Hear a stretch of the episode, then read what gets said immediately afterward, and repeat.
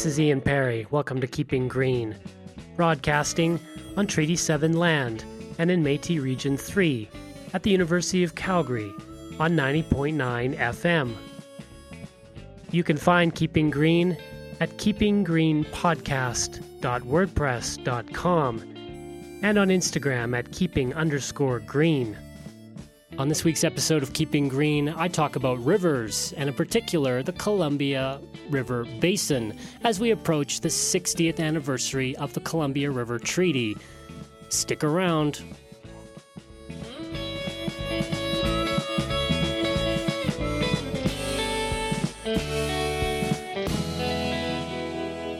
Just this past weekend, while visiting the East Kootenays, I experienced a storm that brought rainfall throughout the night and half of the next day.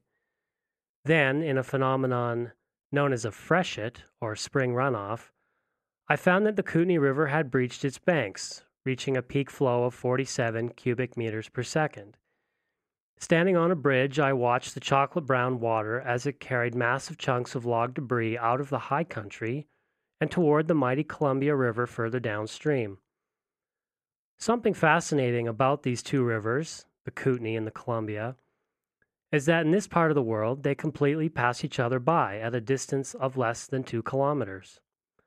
This happens at the town of Canal Flats, British Columbia.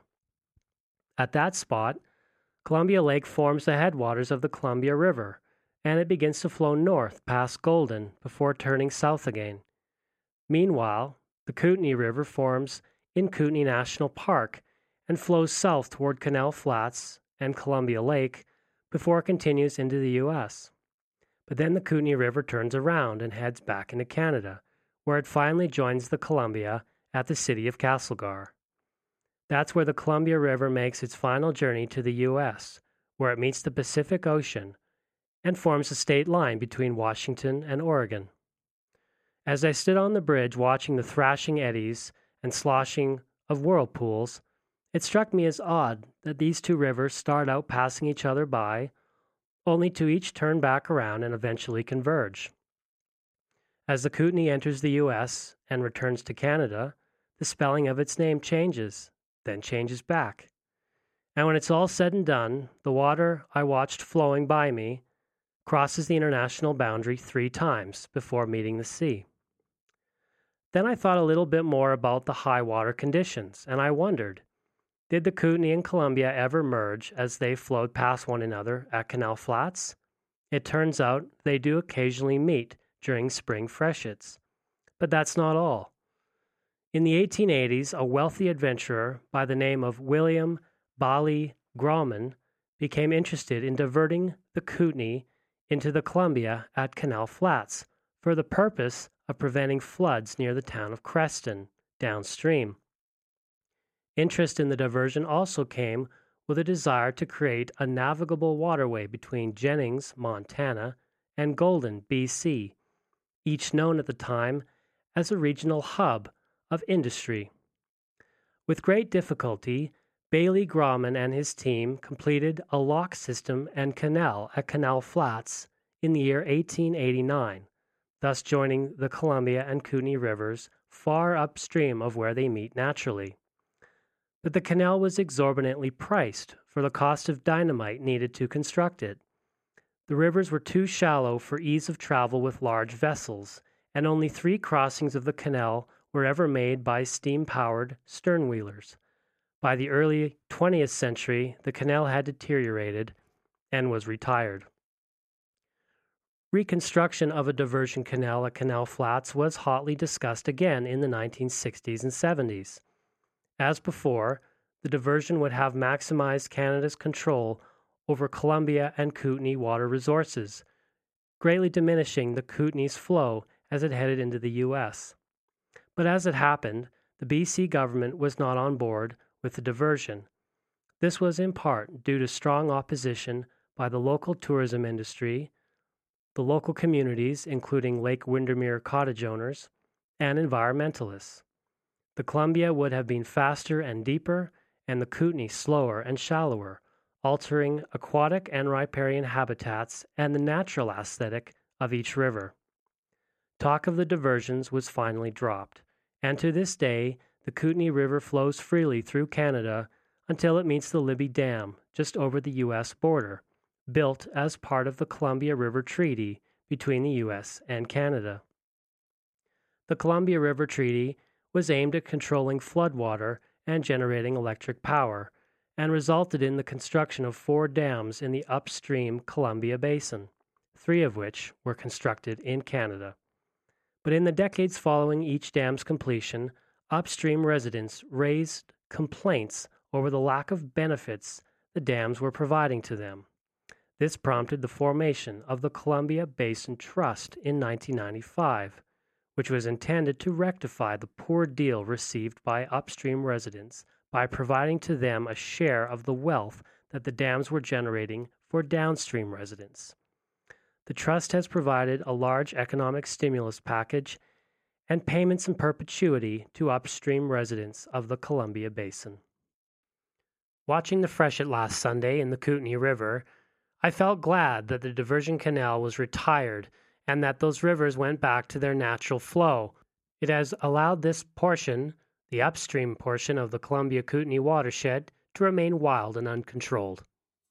I want to talk about the downstream portion of the Columbia River Basin, but in a little while. First, I want to bring in my good friend Charles. We'll talk a little bit about the rivers and a little bit about spring in general.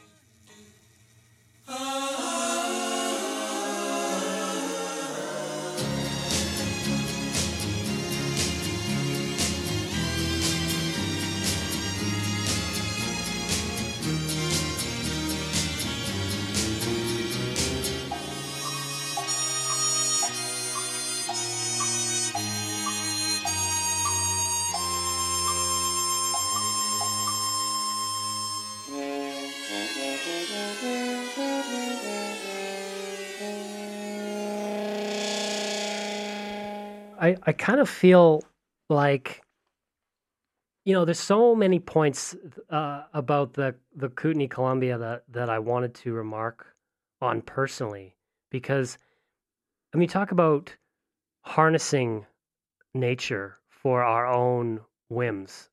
You know, here we have a guy from England, this William Bailey Grauman, and you know he wanted to show up and he wanted to build canals like canals he might have known from from Europe, from Rome, from countless other nations where, like you say, you know, power by by steam and and vessels were the main transportation uh, source other than rails, and they wanted to bring that to the Mountain West. Except, show me the population. Yeah, you know. Yeah, there's never really been an awful lot of density in Canada to be able to do some of those grand projects, but uh, European thinking has has made a mess of a lot of different parts of the world, especially with nature. Uh, them wanting to bring a piece of their home uh, into this new home and build it in their image. Right. Uh, I love thinking. Uh, you know, the starlings are out right now. You see them everywhere.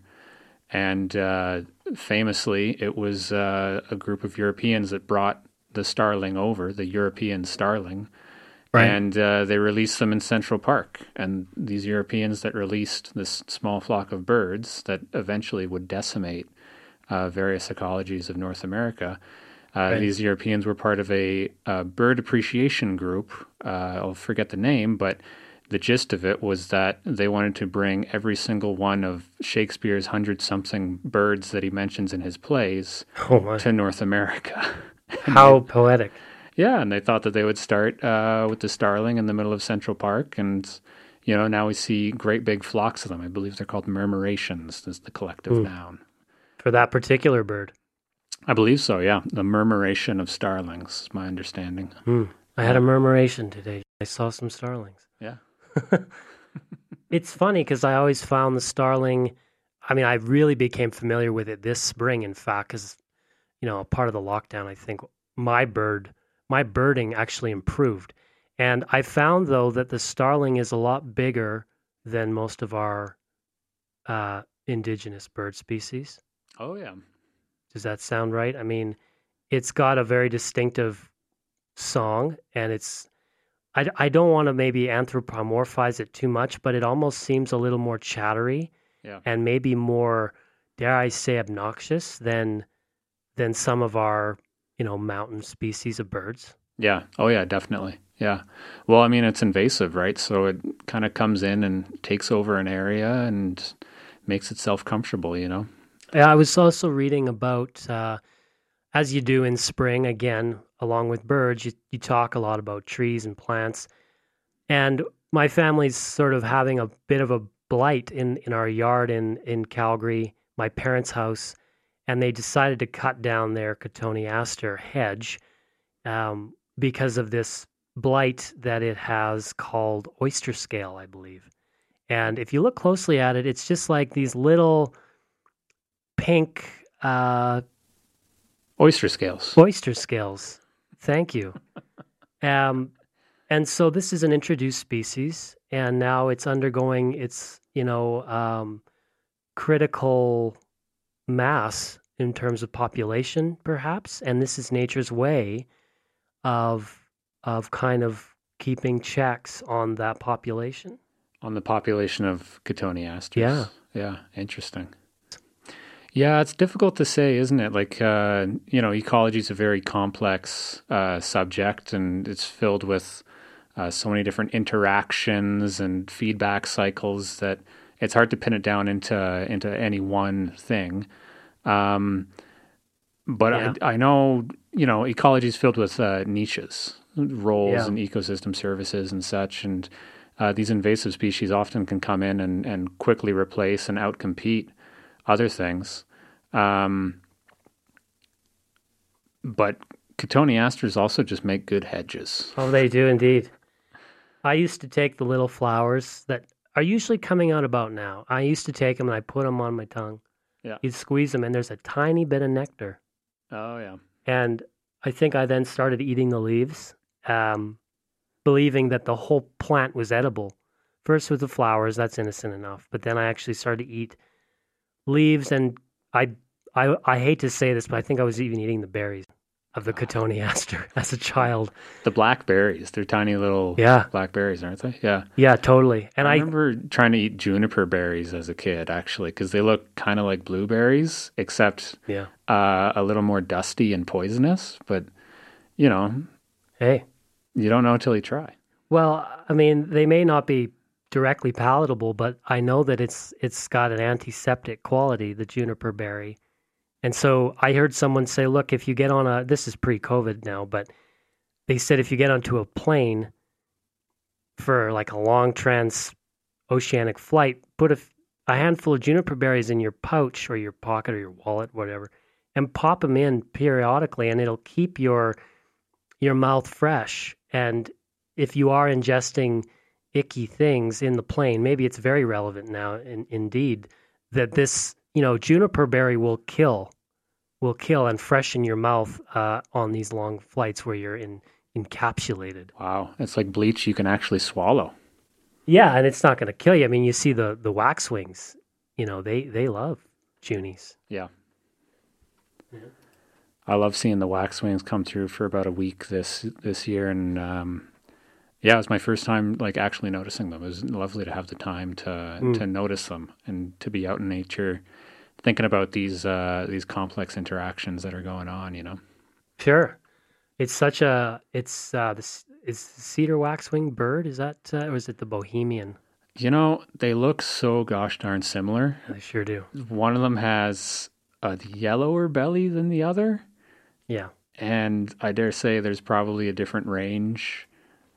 I have a feeling it's Bohemian waxwing, uh, just because I like the word Bohemian. Yeah, I I want to say it's it's the cedar. I'll go ahead and uh, and raise you. Uh, but these are very gregarious birds.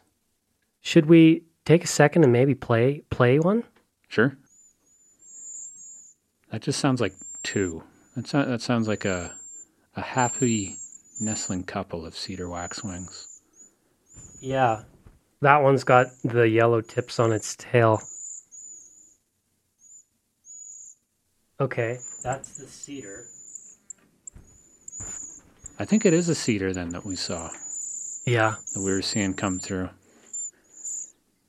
Ooh. That's lovely. That's another bird, though. Yeah. And then maybe we should see what the uh, Bohemian waxwing sounds like and uh, compare the two. Oh my. Bit more of an exotic sound coming from the Bohemian waxwing. Yeah. Well, it's hard when you hear a fluctuation of them together, too, because they would all be combined and, and harmonizing in and out, you know?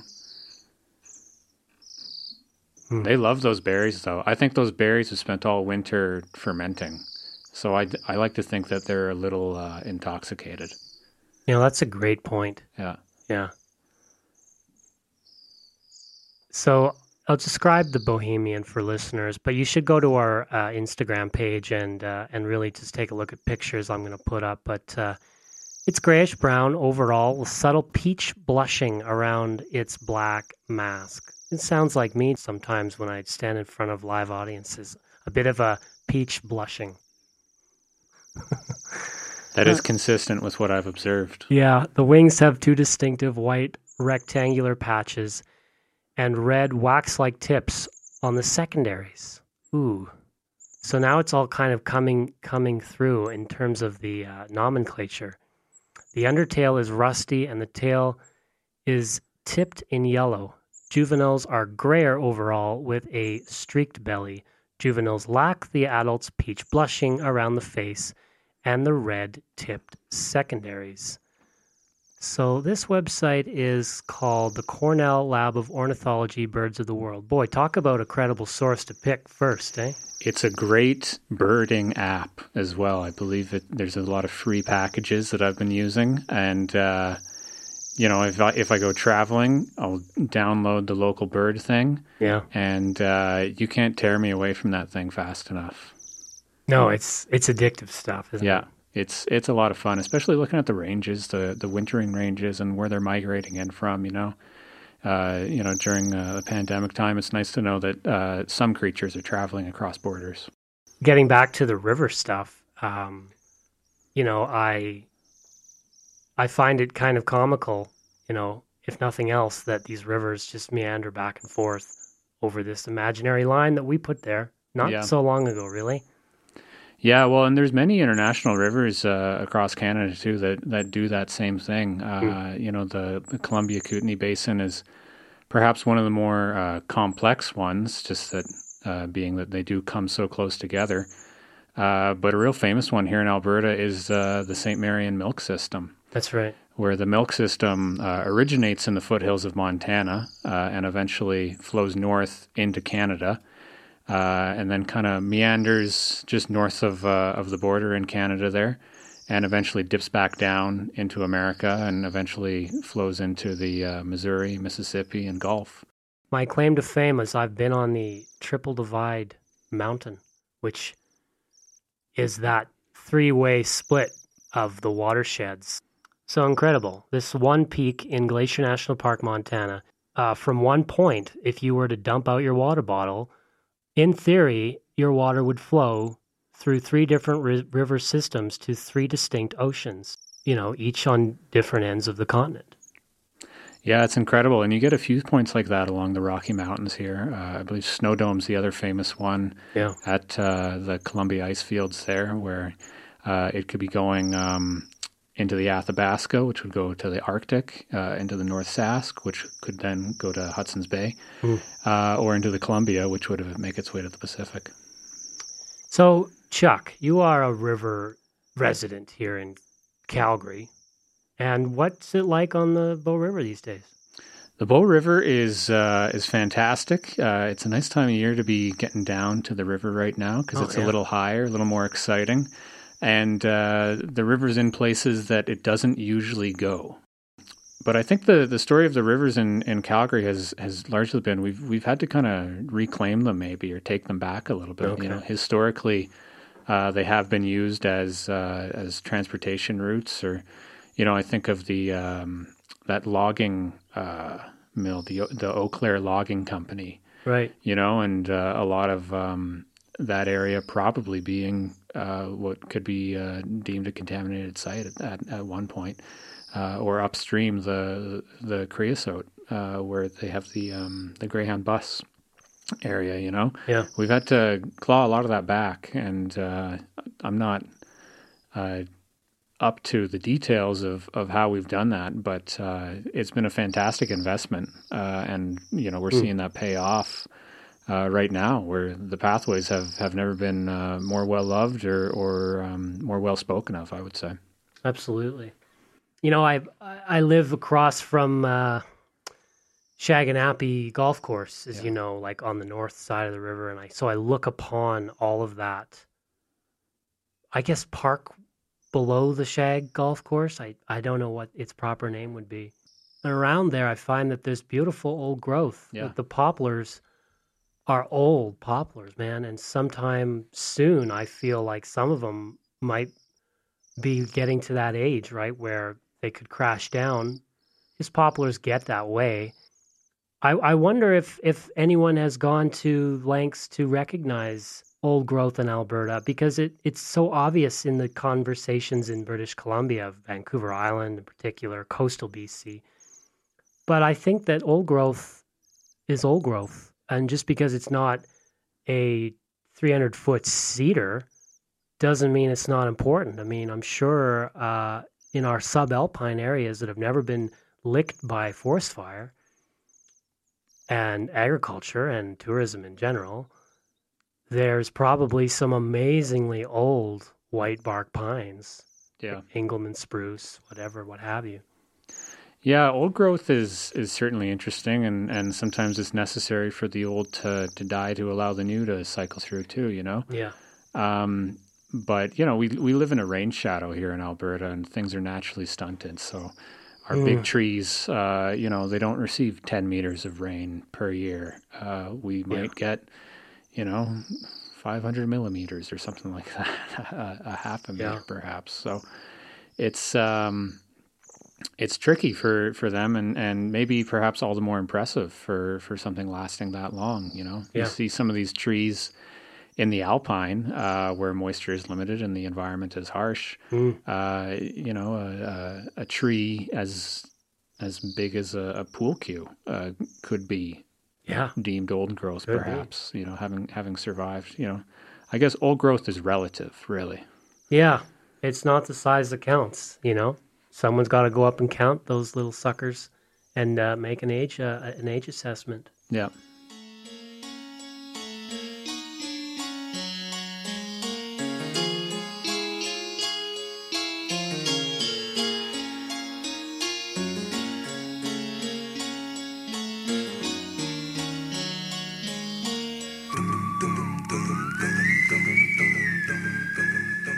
That's just part of my conversation with my good pal Charles.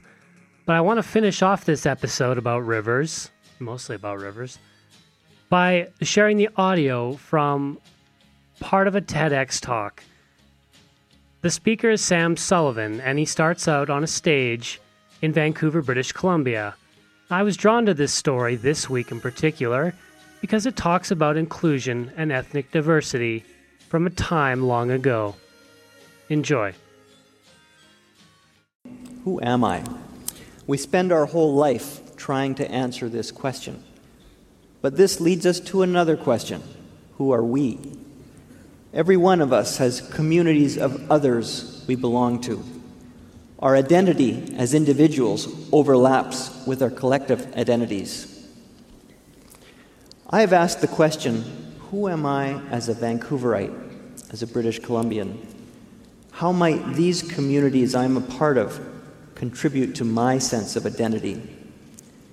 We are a product of our past, and who we are today influences who we will be tomorrow. Winston Churchill said, The farther back you look, the further forward you see. I decided to mine our history in search of narratives for answers to the questions Who am I? Who are we? What is our creation story, our founding myths? I was surprised by what I discovered. Did you know that modern British Columbia was founded by a black man married to an Aboriginal woman. They spoke French at home. That French was the original working language of our non native communities in British Columbia.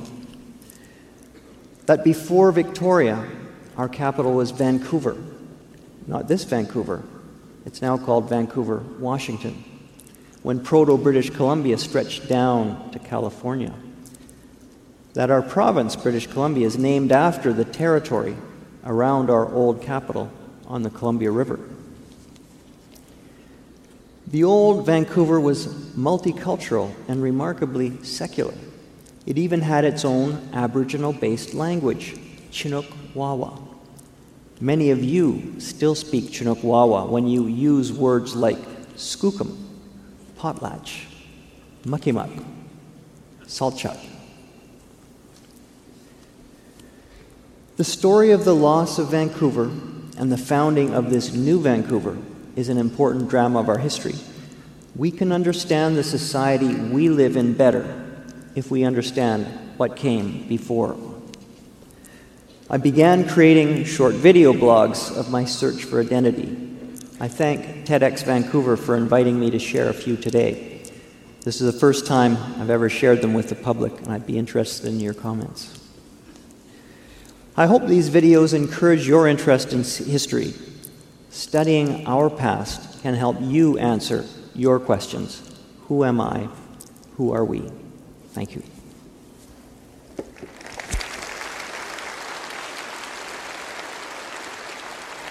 Before 1850, British Columbia was just called Columbia.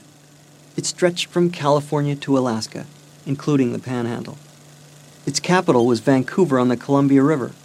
It was the largest settlement on the west coast, governing over 30 communities connected by brigades. The New Caledonia Brigade, the California Brigade, the Snake River and Langley brigades, all centered on Vancouver. A fleet of Vancouver ships served its coastal communities, including the first steamship, the SS Beaver. Vancouver was the original terminal city, with brigades coming and going from the Hudson Bay and Montreal. Its ships traveled to Honolulu and London with products from its farms, sawmills, fisheries, distributed around the world. Vancouver was the cultural center of the West Coast, it had the first school, with students from a thousand kilometers away, the first theatrical plays, library, hospital, the first teachers, doctors, supported the first artists and scientists of renown. Vancouver was the biggest industrial center, with shipbuilding, a foundry, mills operating through the night. It had blacksmiths, millwrights, coopers. Its farms, herds, orchards, and industrial bakery served all of Columbia and beyond. Vancouver had 35 ethnic groups, 30% were Hawaiian. A new native based language, Chinook Wawa, developed in Vancouver and from there spread throughout Columbia. The first governor of Columbia was John McLoughlin, part French. His deputy was James Douglas, part black. Both married Aboriginal women, and their families lived in the governor's mansion. First Nations people were central to the economy, providing most of the export goods protecting the trading communities. A ban on missionaries in western British territories and strict controls on European settlement helped maintain peace and traditional native cultures. U.S. efforts to establish a presence on the West Coast were short lived. Britain extended its laws there, the U.S. did not, and it imposed foreign import duties. McLoughlin authorized intensive trapping near the eastern border and American fur traders decreased from 500 to 50. McLoughlin outcompeted U.S. trading ships, which eventually abandoned the coast. For almost half a century, Columbia, this proto British Columbia, sustained a multicultural society around its capital, Vancouver, living in peace with First Nations people.